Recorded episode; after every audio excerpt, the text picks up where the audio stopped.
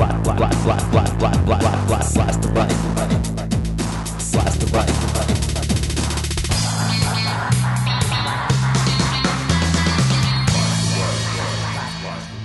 Greetings. This is podcast number 89 of Blast the Right. I'm Jack Clark from therationalradical.com, www.therationalradical.com. Today we're going to discuss what it means that we now have the worst income inequality in this country since the Great Depression. We'll also listen to Senator John McCain do what right wingers do so well ask us to believe him, not our lion eyes. Included here will be a clip from the Blast the Right live call in show. In my closing comments, I'll tell you about the next live call in show. We'll do it at an earlier hour, 10 p.m. Eastern Time, 7 p.m. Pacific Time. It'll be hosted at a different website, www.blogtalkradio.com. Details to follow later in the podcast. Let's get right into it. My sources for this first segment are the New York Times, Bloomberg.com, PewResearch.org, and MSNBC.com. As a general rule of thumb, everything right wingers do is designed to accomplish one of two goals either A. Transfer wealth to the already rich from everyone else, or B. Distract everyone else from the fact that A is occurring. As far as A. Transfer wealth to the rich from everyone else, the right wingers are succeeding probably beyond even their wildest expectations. Figures just released show that in 2005, income inequality continued to grow by leaps and bounds. The richest 1% of Americans took home 21.8% of all reported income, up from 19.8 in 2004. The really significant number is this is more than double their share of the national income in 1980. The richest 1% of Americans doubled their share of the nation's earnings since 1980. Guess what happened in 1981? Right wing icon Ronald Reagan took office. Not a coincidence. Not a coincidence. I'm sure the right wingers are not quite satisfied, however, because the highest share for the top 1% was 23.9% in 1928, the year before the Great Depression. So come on, right wingers, you still have work to do to set the all time record for greed. In fact, the top 10%, those who earn greater than $100,000 a year, are even closer to the all time record. In 2005, the top 10% had 48.5% of the income, less than a point behind the 1928 all time record. Let me stress here at the outset I'm not saying that everyone should earn the same income. Of course not. And of course, there can be wealthy people. How do you know I'm not wealthy? What I am discussing here is distribution of income so unequally that those outside the wealthy classes wind up having less than they need to lead a decent life by American standards. In case you're wondering, the cutoff for the richest 1% is earning more than $348,000 a year. An hourly wage worker would have to make $174 an hour to make that $348,000 a year. What about the rest of the population? What about the other 90% of people who live in the United States? Their average incomes actually slightly declined in 2005. Don't let a right winger tell you that the wages of the bottom 90% rebounded in 2006. Somewhat, but nowhere near enough to make up for the prior years. The rich get richer and everyone else gets poorer, and outright poverty increases as well. Right wing policies firmly in control and highly efficacious. Thank you very much. And as bad as these numbers are, they almost certainly understate the degree of income inequality in the nation. For one thing, more the income of the wealthy goes unreported than of the non wealthy. According to the IRS, 99% of all wage income is accurately taxed. Working men and women can't wiggle out of paying their due. But, the IRS says, only about 70% of business and investment income is properly taxed. Business and investment income is the type which flows mostly to those in the upper income levels. The reason for this 70% statistic, of course, is that many wealthy individuals fail to report all their income. In other words, many of the wealthy are tax cheats. And their cheating means, among other things, that a big hunk of their income isn't even included in the income inequality stats. The income inequality stats would be even worse if so many of the wealthy didn't cheat big time on their taxes. Another reason income inequality is even worse than the official figures indicate is that there have been declines in fringe benefits and in government services used by the non wealthy. Quote, Robert Greenstein, executive director of the Center on Budget and Policy Priorities, an advocacy group for the poor, said that the data understates the widening disparity between the top 1% and the rest of the country. He said that in addition to rising incomes and reduced taxes, the equation should take into account cuts in fringe benefits to workers and in government services that middle class and poor Americans rely on more than the affluent. These include health care, child care, and education spending. Let's take a quick break. When we return, we'll debunk how the right wing tries to explain away this unjust situation.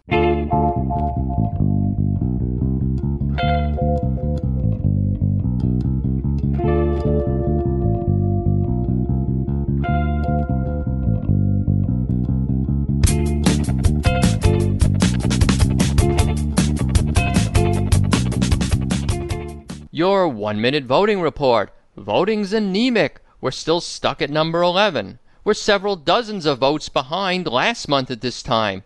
If we were even even with last month's pace, we'd be at number 5 or number 6, not 11.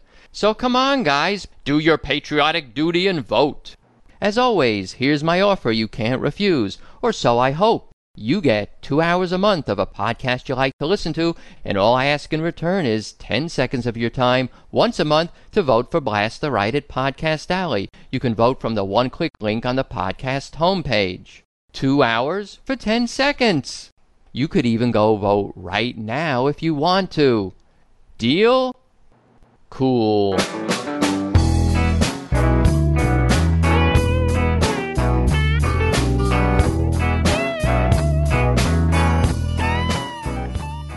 As is usually the case, right wingers have their own unique and inaccurate, if not outright dishonest, spin on the situation. Treasury Secretary Henry M. Paulson Jr. said that, quote, the rapid pace of technological change has been a major driver in the decades long widening of the income gap in the United States.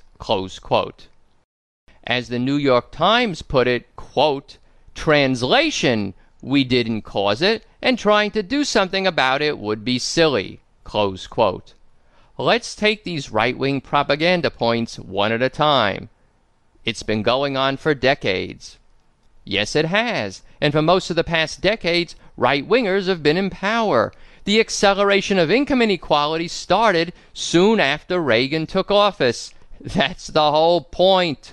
The decades long widening of the income gap took place when right wing policies became the law of the land. And as for the Clinton years, the inequality did increase then too, but at least there was a general sense that even those at the bottom were sharing in the prosperity. Not so now. And more importantly, is what to do about this growing gap between the rich and everyone else, not least the poor, which is what the right addresses in its second talking point it would be silly to try to do anything about it. Wrong. It was government policies in the late 1990s, like an increase in the federal minimum wage and a major expansion of the earned income tax credit, that let more Americans share in the prosperity.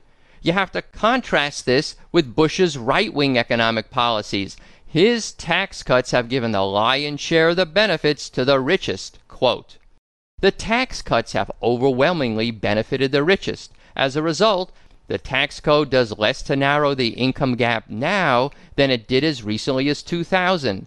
At the same time, important social spending has been cut. That exacerbates disparities because middle class and poor Americans use government services more than affluent Americans. To be quite honest, as I've said many times, Clinton was in many ways not a progressive. He governed more like a moderate Republican, a Rockefeller Republican, and so the fact that income inequality increased during his term isn't surprising. But at least there were some countervailing policies implemented as well. By the way, if right wingers tell you the share of income taxes paid by the wealthy has gone up, so things are more progressive, no, the share of the wealthy has gone up because their incomes have grown so much more rapidly than everyone else's have that even with their reduced rate, they wind up paying a larger share of the taxes. What amazes me about all this is that the wealthiest are never satisfied. They're not satisfied with their already far disproportionate share of the nation's income and wealth. How much more do they want? Income that you save, not spend, accumulated over time, creates wealth. So if there's rampant income inequality, you would expect wealth inequality to be even worse. And you'd be correct. The top 10% own 70% of all assets in private hands. Do they want to increase that to 80% of the wealth? 90%? How about 100%? Maybe they can have it all. We can go back to feudal times. Everyone else can depend on the kindness and largesse of the lords and other nobles to survive. The level of income and wealth inequality that we have does not lead to a healthy society. Quote, Professor Emmanuel Saez, the University of California Berkeley economist who analyzed the IRS data with Professor Thomas Piketty of the Paris School of Economics, said such growing disparities were significant in terms of social and political stability. Professor Saez said, quote, if the economy is growing, but only a few are enjoying the benefits, it goes to our sense of fairness. It can have important political consequences. In fact, we're already seeing those political consequences. Thank goodness. In a third world country where the economic pie is so much smaller and those at the bottom face starvation and death from preventable disease, such growing income inequality could lead to revolution, or at least the election of those promising fundamental change. We've seen that with the elections throughout Latin America of leaders like Hugo Chavez of Venezuela and Evo Morales of Bolivia, who have promised fundamental change and are delivering it. But here in the United States, the economic pie is so large that those at the bottom and the increasingly squeezed middle class don't see the need for a revolution so much as they see the need for what we might call a new New Deal. Please note, right wingers, that what I'm calling for here is not Marxist or communist or anything like that. Unless you think FDR was a commie. If you do, you're beyond redemption. Back to the new New Deal. A December 2006 Bloomberg poll found that nearly three quarters of Americans believe the quote, growing gap between rich and poor is a major issue. Close quote. As you go up the income scale, fewer feel that way, but still a majority do. A whopping 84% of those making less than $40,000 a year feel the economic inequality is a serious issue. More than 60% of those with incomes above $100,000 a year still think so. Even 55% of Republicans feel the situation is serious. This creates the political base for a new New Deal.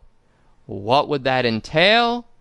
Three opening elements might be increasing the minimum wage, having the federal government guarantee health care for all Americans, and increasing taxes on the wealthy. And all three of those steps would be supported by the American public. Tell your friendly local right winger to put that in their pipe and smoke it. An overwhelming 83% of Americans support raising the federal minimum wage from $5.15 an hour to $7.15. Only 14% of the public disagrees. That 14% must be composed of the super greedy wealthy and the non wealthy who've been bamboozled by right wing propaganda. The Democratic controlled House has passed such a minimum wage increase, but the slimmer margin of Democratic control in the Senate has resulted in the measure not yet being passed there. As to health insurance, 64% of the country thinks the federal government should guarantee health care insurance for all Americans. Despite a relentless barrage of right wing propaganda over the past decade, this pro guarantee majority has grown from 56% in 1996 to today's 64%. Nearly two out of three Americans. Why are so many adopting this progressive position? Because too many average citizens are hurting. Millions of Americans have gone without medical tests or treatments, either because insurance companies wouldn't cover them or because they lacked insurance and couldn't afford them. Beyond the minimum wage and health care, finally, about 6 in 10 Americans believe the wealthy pay too little in taxes. So there's a solid majority to roll back some of George W. Bush's tax cuts for the wealthy. If you add up a hefty increase in the minimum wage, guaranteed health insurance for all Americans, and higher taxes on the wealthy, that would be a good start to reducing income and wealth inequality in this country and making things, well, just more fair and just. More fair and just? You know the right wing will fight that tooth and nail every step of the way. And we progressives will defeat them every step of the way. You mark my words. My girlfriend doesn't call people names. She doesn't think that liberals are insane.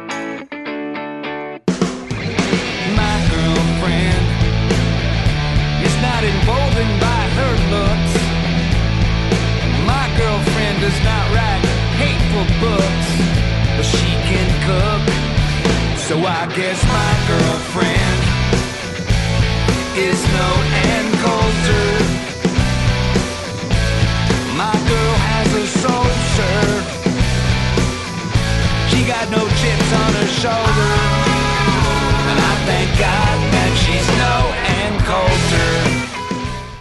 let's talk about John McCain and his, as Frank Rich calls them, crackerjack cast of supporting buffoons. That would be Republicans Lindsey Graham, senator from South Carolina, and Mike Pence, representative from Indiana.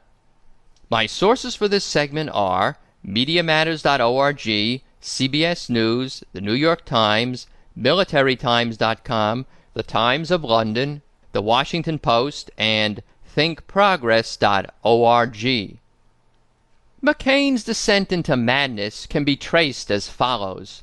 First, he told right wing moral scold Bill Bennett on the radio that there are neighborhoods in Baghdad where you and I could walk uh, through those neighborhoods uh, today. Then he told Wolf Blitzer on TV you know, that's where you ought to catch up on things, Wolf. The General uh, Petraeus goes out there almost every day in an unarmed um, Humvee. I think you ought to catch up. You see, you are giving the old line of three months ago. I understand it. We certainly don't get it through the filter of some of the media. These comments brought a sharp retort from CNN reporter Michael Ware, who said McCain is, quote, way off base. Regarding General Petraeus's unarmed Humvee, in the hour since Senator McCain has said this, I've spoken to some military sources and there was laughter down the line. I mean, certainly the, the general travels in a Humvee. There's multiple Humvees around it, heavily armed. And about that, walk through a Baghdad neighborhood. To suggest that there's any neighbourhood in this city where an American can walk freely is beyond ludicrous. I'd love Senator McCain to tell me where that neighbourhood is and he and I can go for a stroll. Not one to stick his foot in his mouth only a little, McCain persevered on. In Iraq, he seemed to want to prove his point about being able to take a leisurely stroll through Baghdad neighborhoods. So he visits the Shorja market along with Senator Graham and Representative Pence. McCain breathlessly tells us that Never have I been able to go out into the city as I was today. Representative Pence marvels that the scene was like a normal outdoor market in Indiana in the summertime? Why, there were bargains galore. Senator Graham. I bought five rugs for five bucks, and people were engaging. What these right wingers neglected to mention were the following minor precautions taken for their visit. Soldiers, quote, redirected traffic from the area and restricted access, close quote, to McCain and the others. Sharpshooters were posted on roofs. They were accompanied by more than a hundred soldiers in armored Humvees. Three Black Hawk helicopters and two Apache gunship helicopters circled overhead. Why? Any American can take a stroll through Baghdad as long as you have a hundred soldiers, armored Humvees, sharpshooters, and Black Hawk and Apache helicopters accompanying you. Here's an excerpt from this past Monday's Blast the Right live call-in show, where I discussed this with a couple of listeners.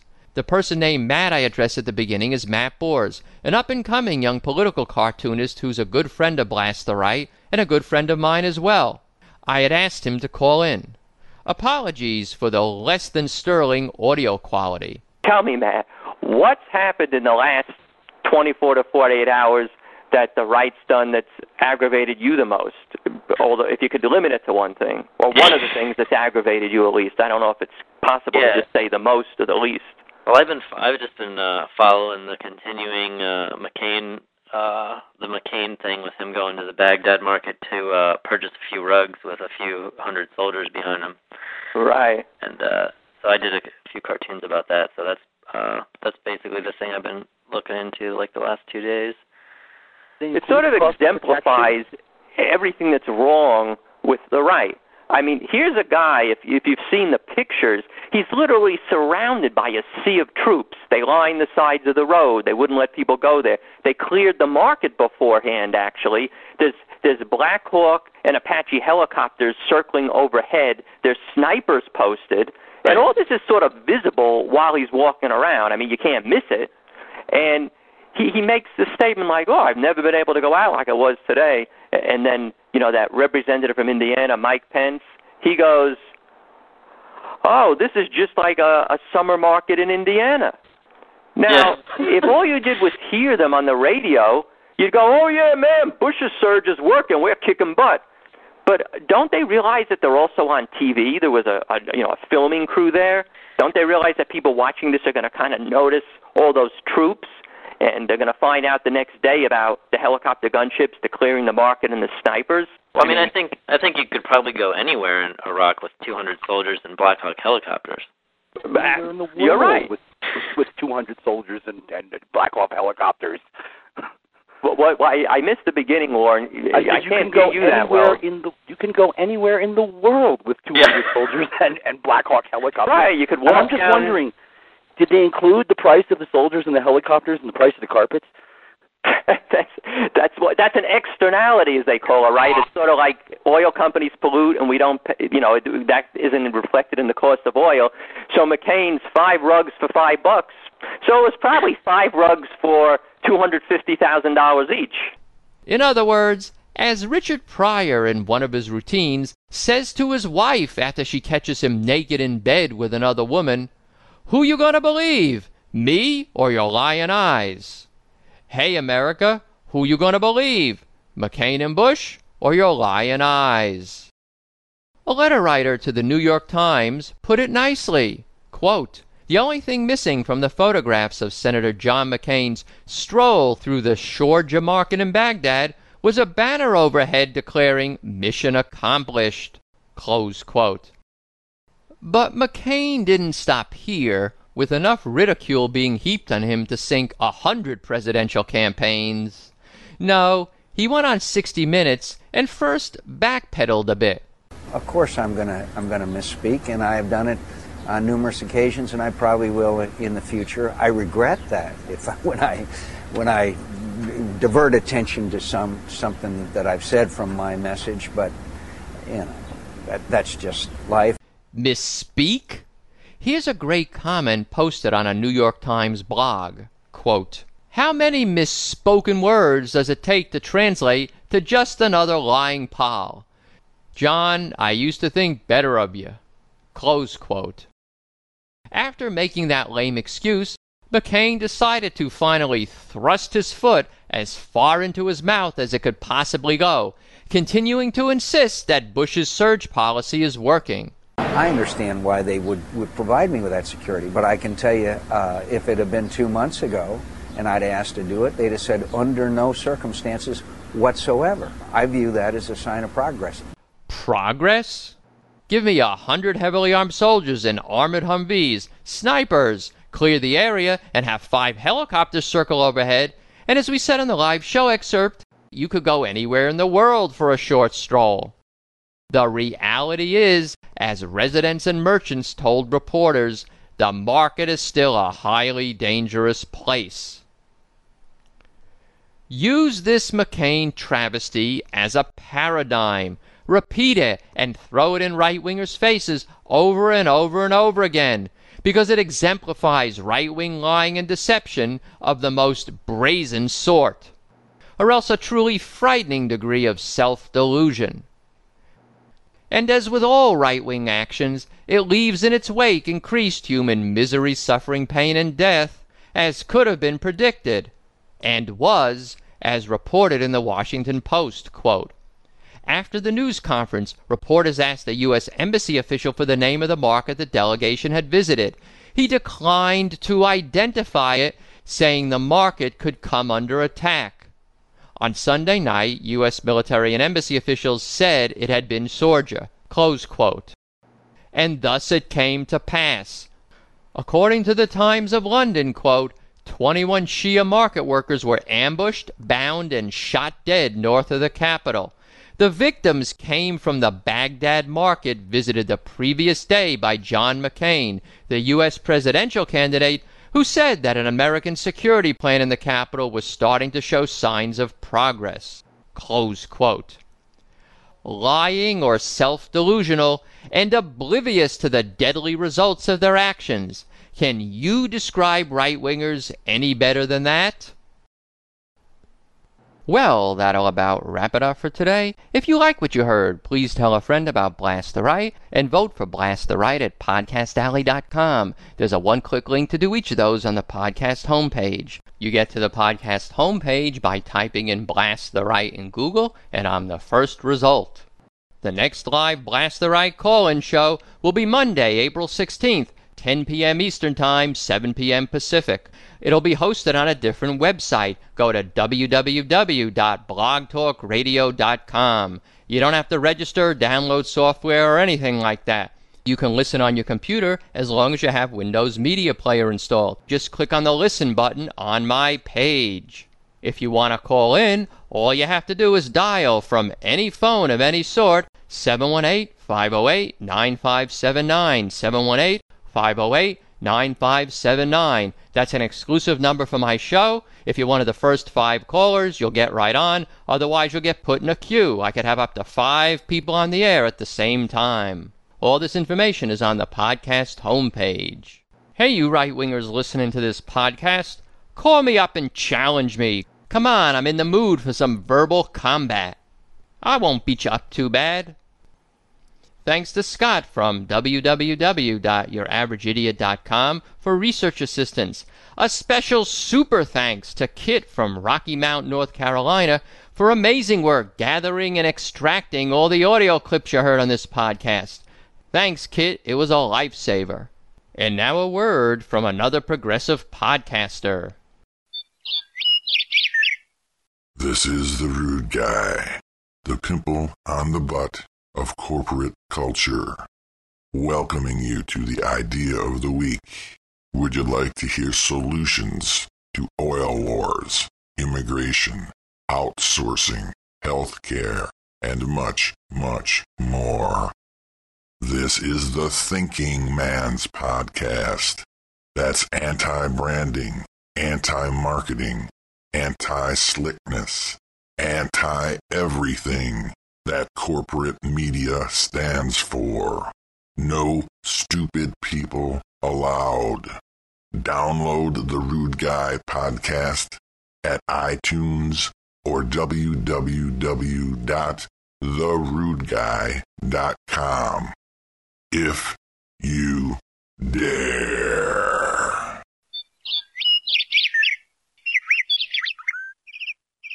Music credits. The break music was LA Nightmare by 22 Caliber and Not the One Blues by Burnsheath Thornside. The bumper music was My Girlfriend is No Ann Coulter by Lucky Man Clark. We'll close with a little bit of Impeach Bush Blues from the Rude Guy podcast. Links to all the music I play on Blast the Right can be found on my music resources page. Links to all the statistics and quotations I use can be found on my data resources page. Both of them are linked to off the main podcast homepage. Keep all that great email coming in. My address is rational at adelphia.net. You can also call in and leave a comment for me to play on Blast the Right. Dial 310 933 5891 and leave your message. If you prefer, you can leave your comment on Skype. My name there is Jack from Blast the Right. So, until next time, I'll sign off and say I love you all, including all you right wing misguided souls. Well, I woke up this morning, I turned on my TV. There was the president lying to me. He Said, hey, yeah, the president has got to go. Who's got to go? We want our country back, baby. I got to show him the door. Well, during Vietnam, the man just couldn't be found. But now he's attacking by air and by ground. I said, hey, yeah, the president has got to go. He's got to go. Cause he, he lied to us once, but I don't want him lying no more. Mm-mm. Well, there's a mountain of bodies, there's a mountain of debt, there's a mountain of troubles, and it ain't over yet. Said, hey, yeah, the president has got to go. He's gotta go. We want our country back. We're gonna get it. Want to show him the door.